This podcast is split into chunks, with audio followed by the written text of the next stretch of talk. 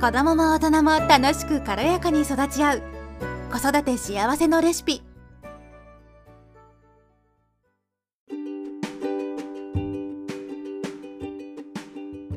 こんにちは、ミサです。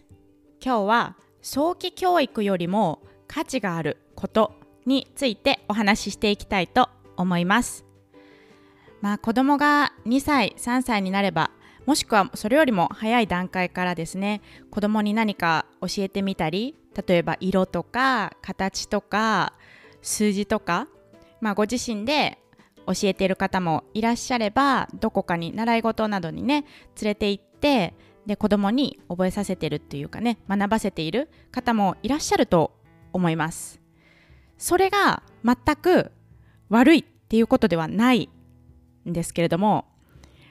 私的にはそれよりももっと大切なことってあるんじゃないかなっていうふうに思うんですよね。なんかあのーまあこれぐらいの時期23歳とか、まあ、3歳4歳もっと、まあ、23歳ですかねぐらいの時期になんかもう本当にすごく言葉とか覚えるじゃないですか。なんかあのお伝えた分だけ覚えたりとか何かができるようになったりとかなんかバイオリン弾ける子とかね歌がちゃ上手に歌える2歳3歳児の子で YouTube とかねアップしてる、えっと、ものも見たことあるんですけれどもなんかすごく可愛いんですよ。めちゃくちゃ可愛いんですけど歌ってる姿とかね。でもなんかすごく不自然だなっていうふうに思うんですよね。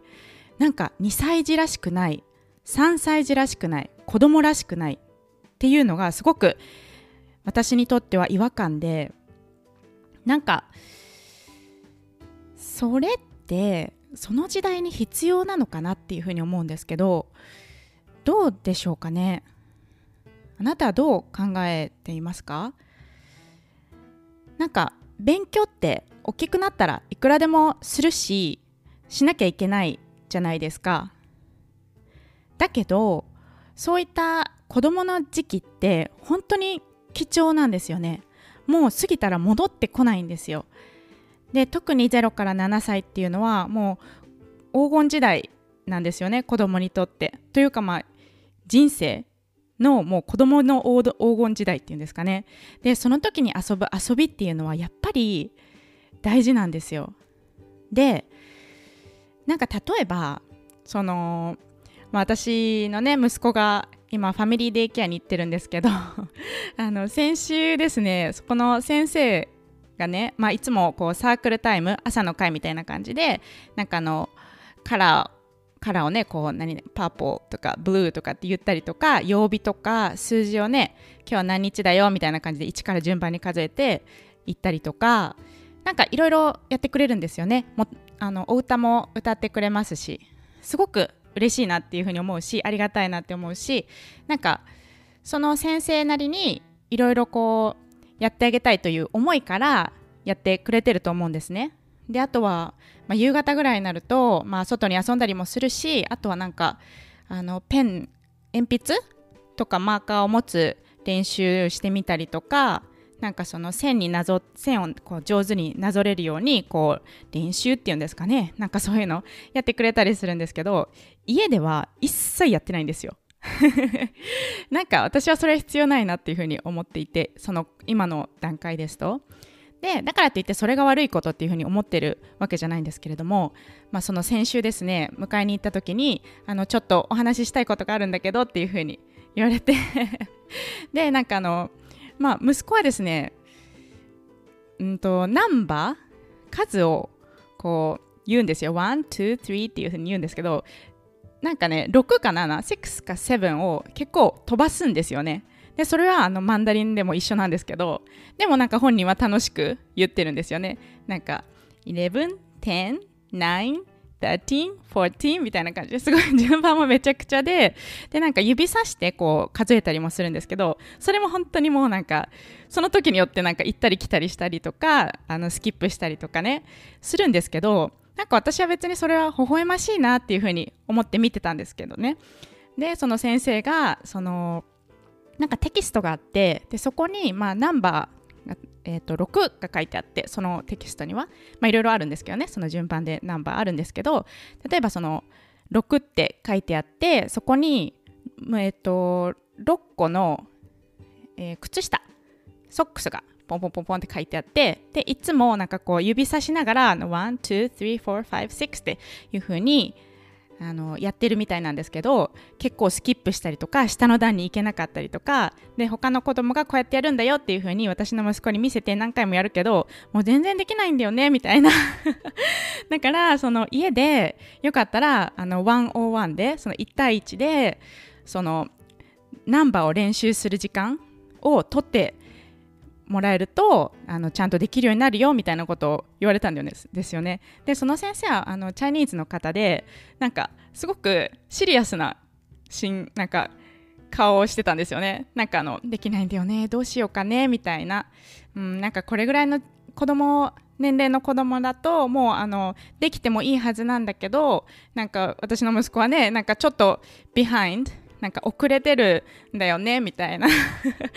うん、なんかそういったことを言ってきたんです。でで私はですねこう答えたんですね。なんか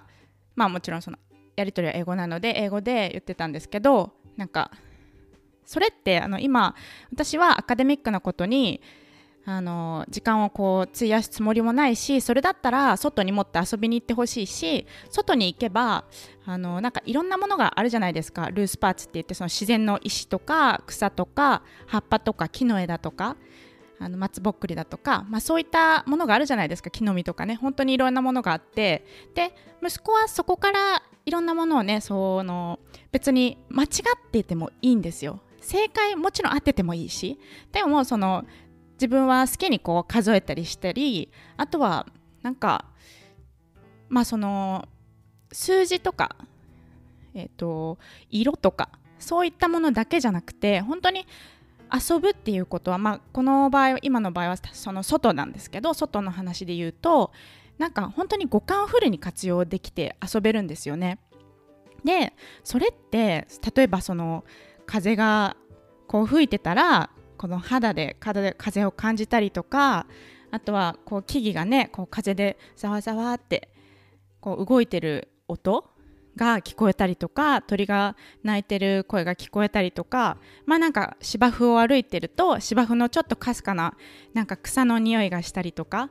なんかもうでも目に見えるものは本当にやっぱり自然って美しいじゃないですか。でそういうのって本当にただそのワンオンワンで、まあ、例えばクラスに行った時でもなんかナンバーを覚えて色を覚えてでそれが上手に言えました。ちゃんとあのナンバー言ってる通りにこう one two three ってこの、えーと、絵をこう数えることができました。私的にはえそれで？みたいな。感じなんですよね。まあ中にはそのお母さんの中にはやっぱりそれで「あすごいねわさすが私の子だね」っていう風にもちろんなるとは思うんですけどでもそれ以上でも以下でもないじゃないですか。それってなんか母親その何て言うのかな親のためなのかなみたいななんかすごく疑問が残るんですよね。それをやる意味って何？で子供ってまあ覚えますよ。でもうんなんだろうななんかそこまでなんですよね。そこから得られるものってただちゃんと文字をこう、まあ、ナンバーだったらナンバーを数えれるようになりました。以上です。だけじゃないですか。だけどその遊びの中でもっとまあナンバーを数える場面も出てくるし例えばお皿をこう持ってくる時になんかお皿の数を数える時もあるし